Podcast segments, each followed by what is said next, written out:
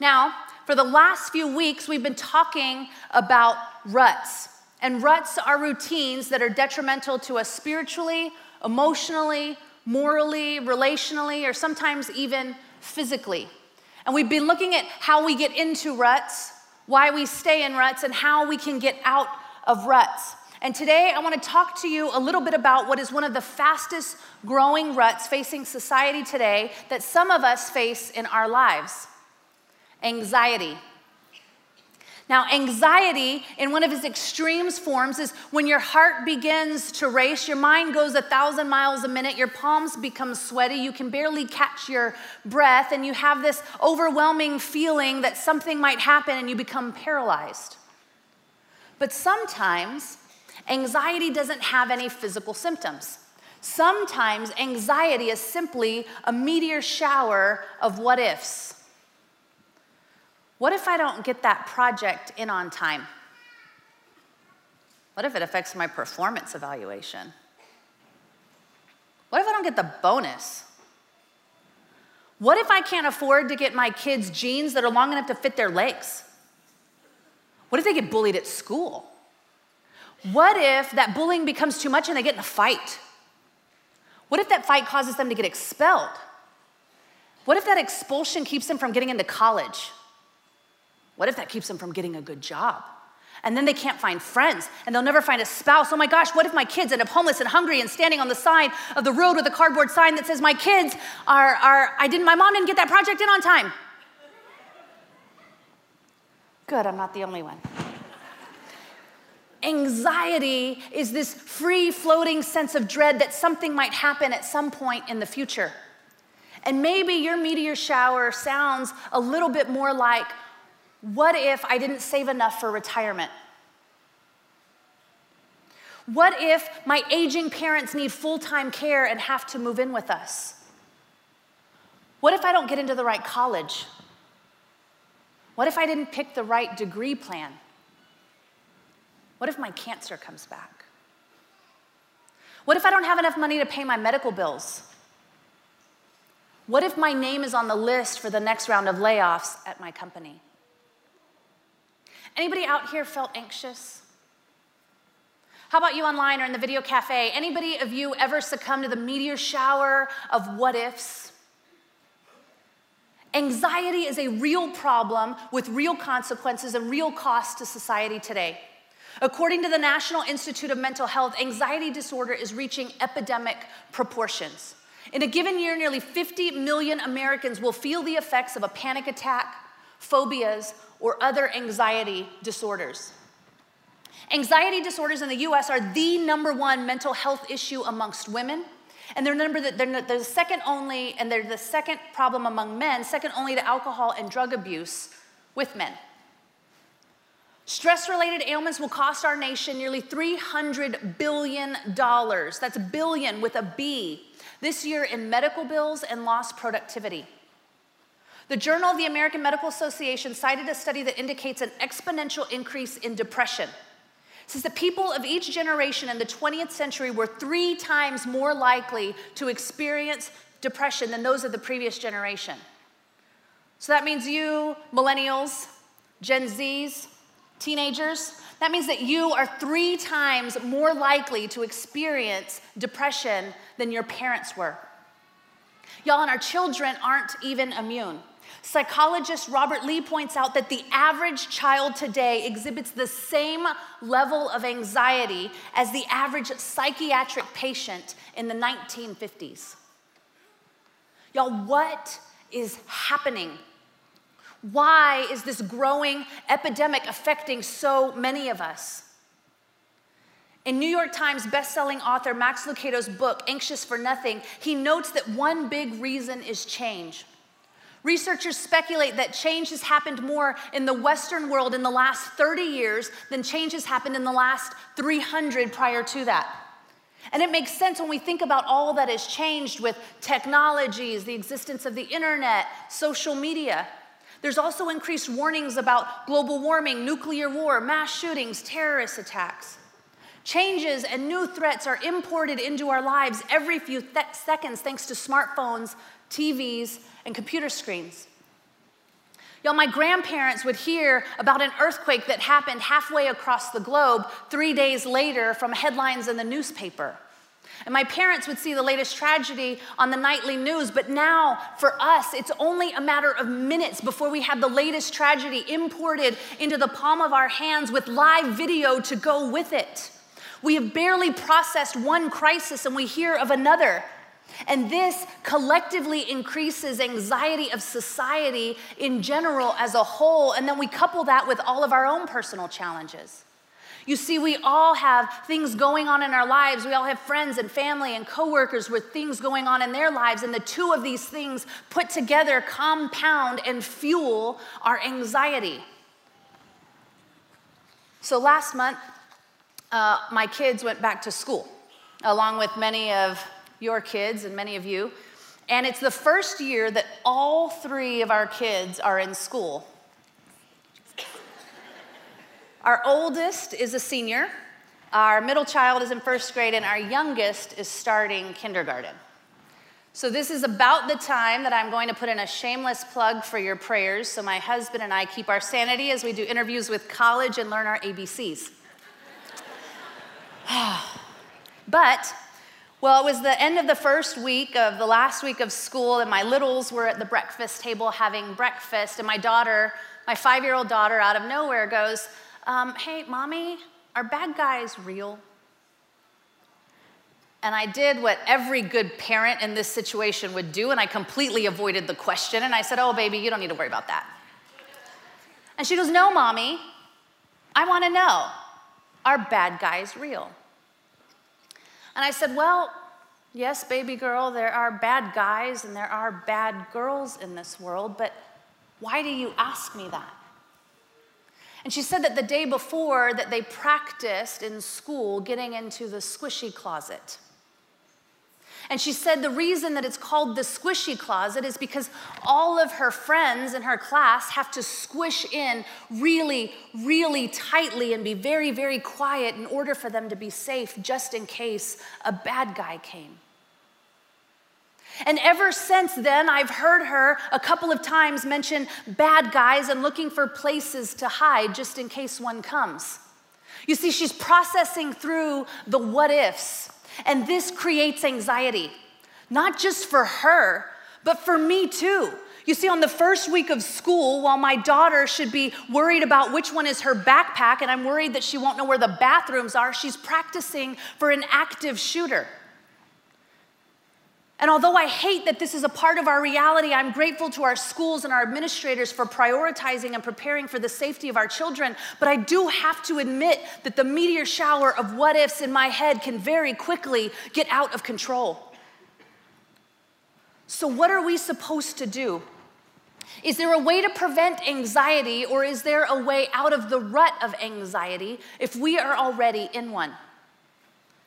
Well, to answer this tw- question, I want to go back before we go forward and remind us a little bit about what we have already learned within this series called Ruts. For the last few weeks, we've been learning about what Paul, one of the authors of the Bible, wrote to his Ro- uh, in a letter to the Roman believers. He said, Do not be conformed to the pattern of this world, but be transformed by the renewing of your mind, so you will prove what the will of God is, that which is good and acceptable and perfect. We have learned that to get out of ruts, we have to renew our minds because what we think is what we do. And we begin, to, we begin to renew our minds with focused attention by meditation on Scripture, by meditation on the truth. And a couple of weeks ago, you guys got a bookmark looking thing that looks just like this with daily verses on it to meditate on. Do you guys still have this? Are you still meditating on these every day? Yes. If you don't have it, I want you to know that you can find everything that we've handed out online at our City Church Bandera Road Facebook page just in case you missed it. So go there and get these resources. But in addition to meditation, last week we looked at what Jesus said about how to get out of ruts. He said, To the Jews who had believed in him, Jesus said, If you hold to my teaching, you are really my disciples then you will know the truth, and the truth will set you free. we learned that the key to getting out of ruts is to hold on to Jesus' teaching. Because when we hold on to Jesus' teaching, we will know the truth, and the truth is what sets us what? Free. The truth will set you free. And last week, you got another card that had truth on it about the different kinds of ruts that we can find ourselves in. And Brent challenged us to begin to memorize these truths so when we get stuck in the rut of our stinking thinking, we can take our thoughts captive and replace them with the truth. Because the truth is what sets us free. So, to build on what we have already learned, I want to drill down into what Scripture has to say specifically about the rut of anxiety. This is Philippians 4 6 through 7. Do not be anxious about anything, but in every situation, by prayer and petition with thanksgiving, present your requests to God. And the peace of God, which transcends all understanding, will guard your hearts and your minds in Christ Jesus. Paul, the author of this letter too, is telling us to take our anxious thoughts captive and to turn them into prayers. He is saying, don't do this, but instead do this. Don't be anxious about anything, but instead, in every situation, by prayer and petition and with thanksgiving, present your requests to God. Now, there are a couple of things going on here, and I want to unpack them just a little bit so we can all see this very clearly. Paul is explaining the what we should do instead of being anxious, but he is also explaining the how we should do it and the why it will work. So let's take a minute to look at the what that Paul is asking us to do. He is telling us to pray and petition and present our requests to God instead of feeling anxious. Now, Prayer is general. Prayer is this avenue that we have to directly connect one on one with God. But Paul didn't stop there. He didn't just stop at instructing us to pray, he gave us more detailed instructions. He said, also petition and present your requests to God. Now, a petition is simply a formal request that appeals to authority. And we know what this is. We do this all the time. Like, we petition so our neighborhood will get speed bumps, we petition our government, we petition our schools so that we get more funding for the arts. Heck, we even petition so our favorite TV shows will come back on TV. We petition so we can see change happen. We petition so we can see the change that we want to happen happen. So he says that we are to petition God instead of being anxious. Now, the third what that he tells us to do is to present our requests to God. And requests are specific. And this is critical when it comes to anxiety. You see, most of our anxieties are threatening because they're so general and vague that they can very quickly become overwhelming. So, when we take our anxious thoughts captive and pray specifically, we have the ability to take something this big and put it into specific phrases that boil it down to size. So, let me show you what I mean and let me show you what the difference is between the two. So, let's say that we're about to have our meeting with our boss and we're gonna tell her that we're not gonna make the deadline on that project. The project where our kids are gonna become homeless and hungry if we don't get it in on time. That project. So, we're about to go into this meeting, right? So it's one thing to walk in and to prepare and to say, okay, God, please bless my meeting with my boss. I don't want my kids to be homeless and hungry. And it's another thing to pray and petition God specifically. And we should say something like, God, please bless my meeting with my boss, Sally, today at 10 o'clock. She has already put these really high expectations on this project, and I'm gonna tell her I'm not gonna get it in on time, and I'm really freaking out about it. God, would you please grant me some clarity and grant me some calm so that way I can answer all of the questions that she's going to ask me and I don't get overwhelmed in the meeting? Oh, God, and will you help my tummy? God, I've been so sick about this for days that I haven't been able to eat, and I'm worried that my stomach's gonna talk louder than my voice. God, would you please allow her to see that all of the work and all of the efforts that I have put into making this project be done with excellence? God, will you please help us have a conversation that benefits both her and me and our company, and that ultimately brings you glory? Do you see the difference? We no longer have our kids becoming homeless and hungry, but now we're focused on the meeting today at 10 o'clock. And we boil this down to size. Now, Paul doesn't just break down the what, he goes on to tell us how to do it. So do not be anxious about anything, but in every situation, by prayer and petition, with thanksgiving, present your request to God. He is saying that we, when we pray things like, help me, lead me, guide me, teach me, bless me, show me, that we should also include thank you.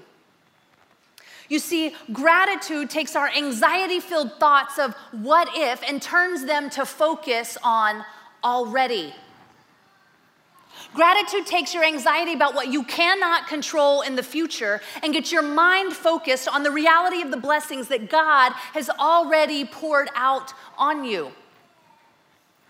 Gratitude turns your what ifs into thank God's.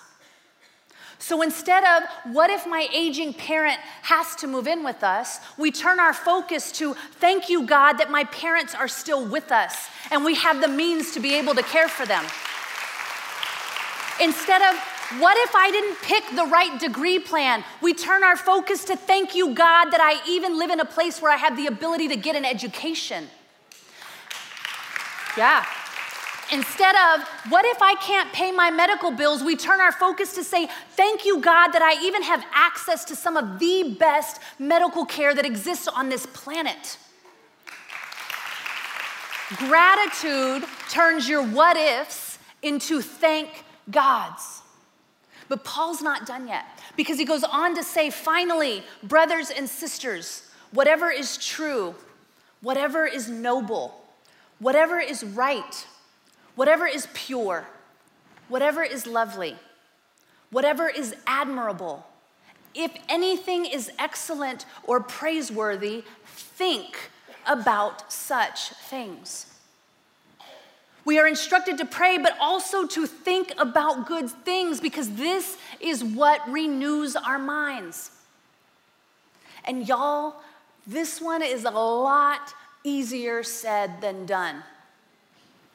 You see, there are some people in this world that are all rainbows and butterflies and unicorn farts and glitter, and they're just really optimistic people, but that just ain't me. Like, thank you, God, for those kind of people. But that's not me, and I'm willing to bet that if we're really honest, that just isn't most of us. And I think that Paul knew that. And I think that's why he's writing about it. And he was right because science even confirms this today. In the book by Christian clinical psychologist Dr. David Stoop, Change Your Thoughts, Change Your Life, he states that we all have a natural bent towards the negative. We're, hired, we're hardwired to focus on it. He notes that our brains are like Velcro when it comes to a negative experience. Negative experiences just stick. Okay, so any of you guys have kids, had kids, or maybe this is what you're wearing right now, those shoes with Velcro on them? Not judging, but like those shoes with Velcro, right? So you get these shoes with Velcro, and if you've ever done this with your kids, what happens is it's like great for the first week to week and a half because it's you don't have to tie your shoes. But after that, it's like, it gets a little harder and a little harder. And then at one point, you just rip the whole tab off. But the Velcro stayed stuck together, but that whole tab that it's on comes off. Anybody? Anybody? Okay, so this is what happens. Dr. Stoop is saying this is exactly what happens to us and our brains with negative experiences. And Dr. Stoop is saying that when it comes to positive experiences, when it comes to good thoughts, that our brains are like Teflon. Okay, so do any of y'all bake? And know what Teflon is? Okay, good, because I don't. I don't bake. I'm not allowed in the kitchen. I will. I've, I have started a fire or two. I will burn my house down. So I don't bake, but I hear. I hear that Teflon is the stuff. If you bake, that that's what you want because nothing sticks to it. Everything just slides right off. And he is saying that that's what happens to our brains with positive experiences. And this is even true for the most optimistic people. It's how we're wired. And the reason that negative experiences stick to our brain like Velcro is because we learn a lot faster when we experience pain than when we experience pleasure. Painful experiences actually imprint more deeply in our brains than positive ones do. And our mind literally creates ruts and take the shape of what we put into it. So when we focus on the what ifs and ruminate on the worry and the fear and the negativity, we dig deeper and deeper ruts into our brains that we can't get out of. And this fuels our anxiety. So, this is why, if you know anybody or if you're close to anybody that suffers with anxiety or panic attacks or anxiety attacks, you know that one of the biggest sources of their anxiety is their anxiety. They say, I'm anxious because I'm afraid that I'm gonna have a panic attack, which makes me have anxiety, which makes me wanna panic, which just fuels my anxiety. And then you're stuck in the cycle of anxiety and you can't get out of it. That's because we've got these really deep ruts in our brains and we just can't get out of them. And this is why Paul is telling us that we must think about good things. You see, the negative stuck and is stuck, and the positive just slides right off. And we aren't wired to think good things, so we must choose. We have to choose to think good thoughts, which means we have to consciously and consistently and intentionally and purposefully think good thoughts. Y'all with me? Good. So we got the what?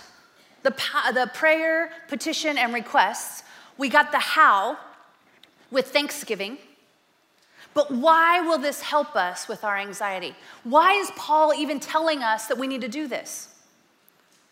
You see, because when we stop the meteor shower of what ifs and you take your anxious thoughts captive and pray with a renewed mind, scripture says, and the peace of God which transcends all understanding, will guard your hearts and your minds in Christ Jesus.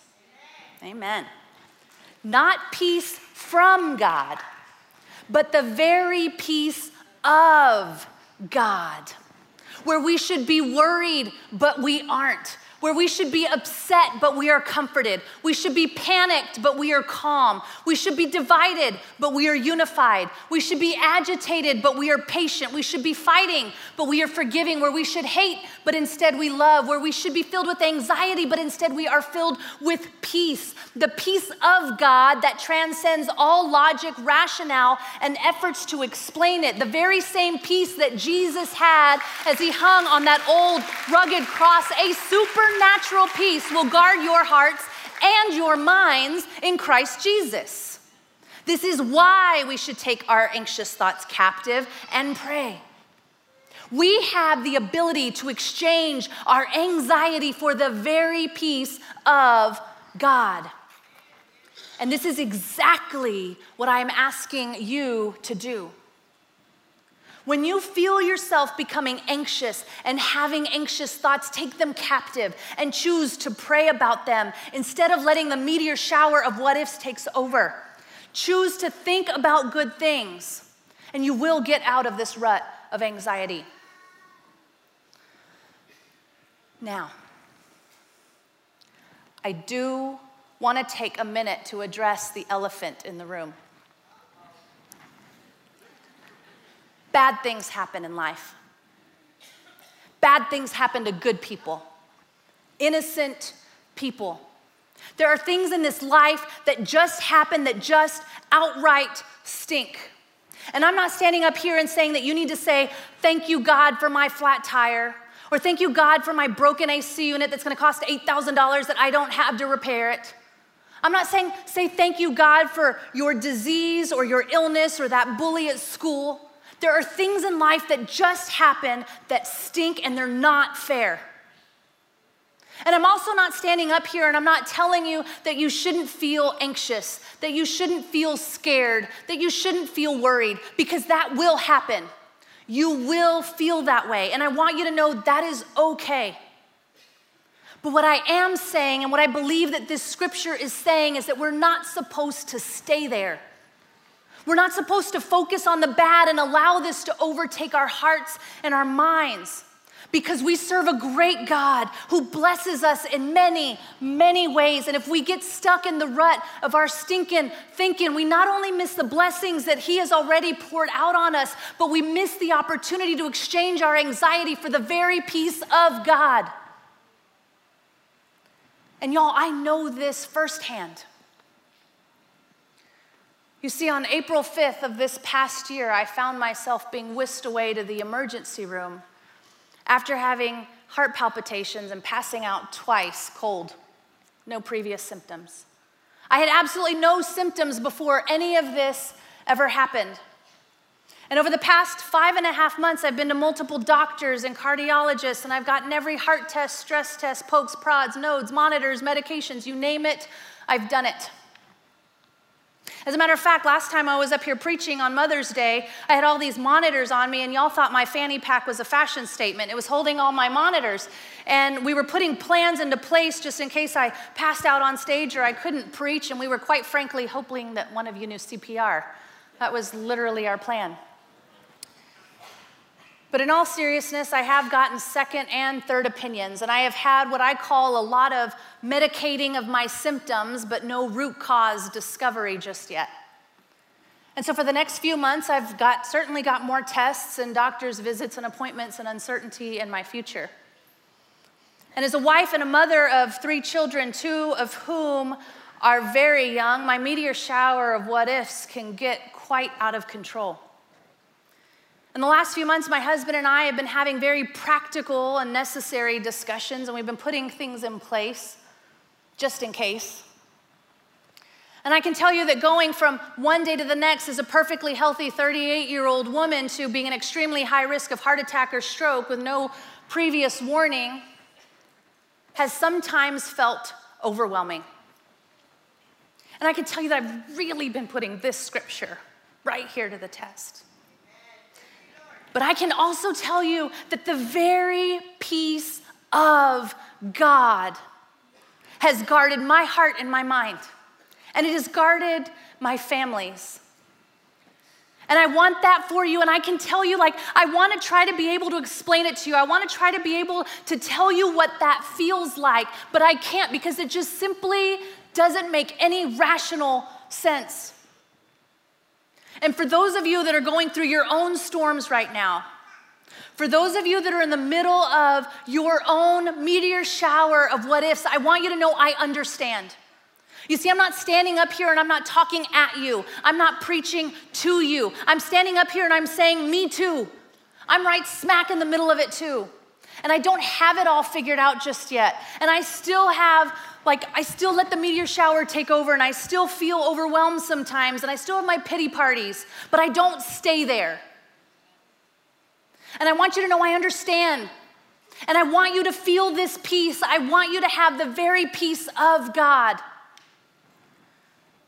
And no matter what you're going through, no matter what you are facing. And although everything feels like it's spinning out of control and there's absolutely nothing that you can do about it, there is one thing that you do control, and that is your thoughts. We can choose to ruminate on the what ifs and the worry and the just in cases, and we can let that overtake us, or we can exchange that anxiety for the very peace of God.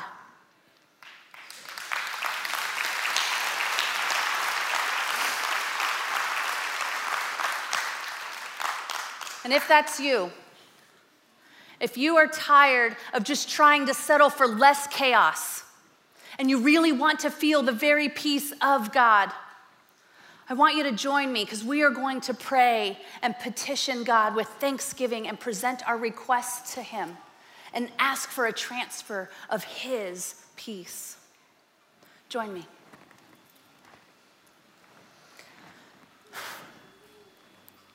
God, I I just thank you so much, God. Like, God, I come before you and I'm just overwhelmed at your blessings. God, I thank you for the blessings that you've poured out over everybody in this room, in the video cafe, and listening online. God, we thank you for those blessings. God, we don't deserve them, but yet still you give them to us. God, thank you for being such a great, great Father. And God, thank you for Jesus. God, thank you for the cross. God, thank you. You made the ultimate sacrifice by giving us your son on a cross to die for us so that way we would be forgiven, so that way we could spend eternity with you. God, you loved us that much, and we say thank you, God. If that is all we ever got in this life, that is more than enough. God, thank you. But God, right now, I just want to take a moment to lift up our anxieties. There are some people that are listening right now that are sick and tired of being sick and tired, and we're tired of just waiting for less chaos, God. We want the very peace of God. We want to feel peace. And so, God, right now, I am asking you for that. God, I'm asking you that right now, above all of your children who are lifting up this prayer, God, that you just begin to throw your peace over us like a blanket, God. Let's be able to feel your peace wash over us. And God, right now, I just want to lift up all of our minds.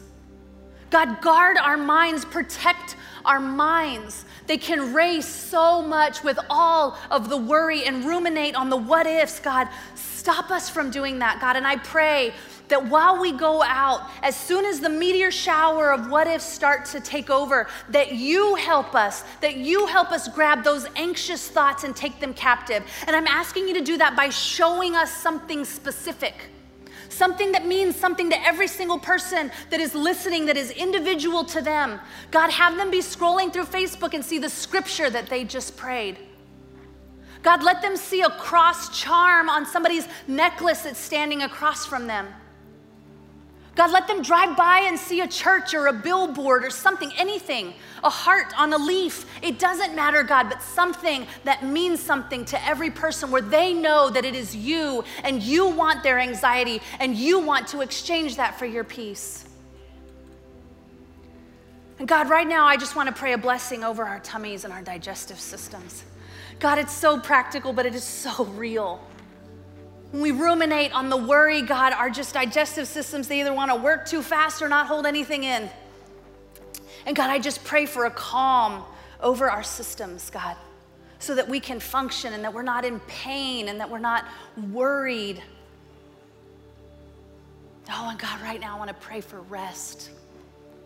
God, I want to pray for sleep. There are some people that are listening to this and they haven't slept and they wake up and they're tired. They're more tired than when they fell asleep. And God, right now, I want to ask you specifically for the best night's sleep that they have ever had. A sleep that takes them so deep when they wake up, they don't feel tired, but they feel refreshed and renewed, God.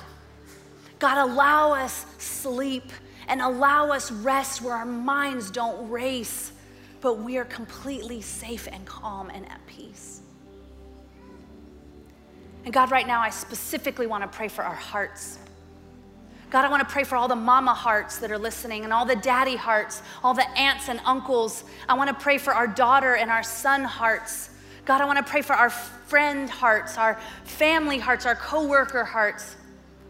God, we have all got so many things going on in our lives, and we've got so many friends and family members where things are happening to, and we just can't take it, God. It hurts our hearts because there's nothing that we can do, and we're standing on the sidelines and we just don't know, God. God, protect our hearts. Protect our hearts from being so hurt.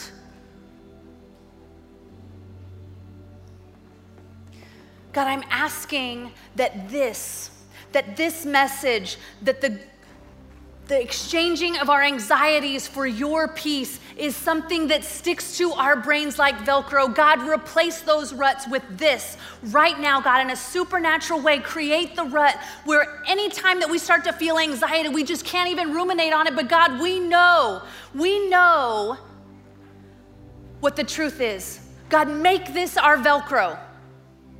So that way, when we leave here, when we go back to our families, our communities, our workplaces, people will look at us and say, What happened to them? What happened? They are changed. They are not the same person. And God, let us be able to say it is because I have the very peace of God that transcends all understanding with me. And I am at peace, and you can be at peace too. And let us be able to share that peace with others. God, I pray for this. I petition for this. And I request this with thanksgiving and your mighty Son's name, the name of Jesus. And everybody in agreement said, Amen.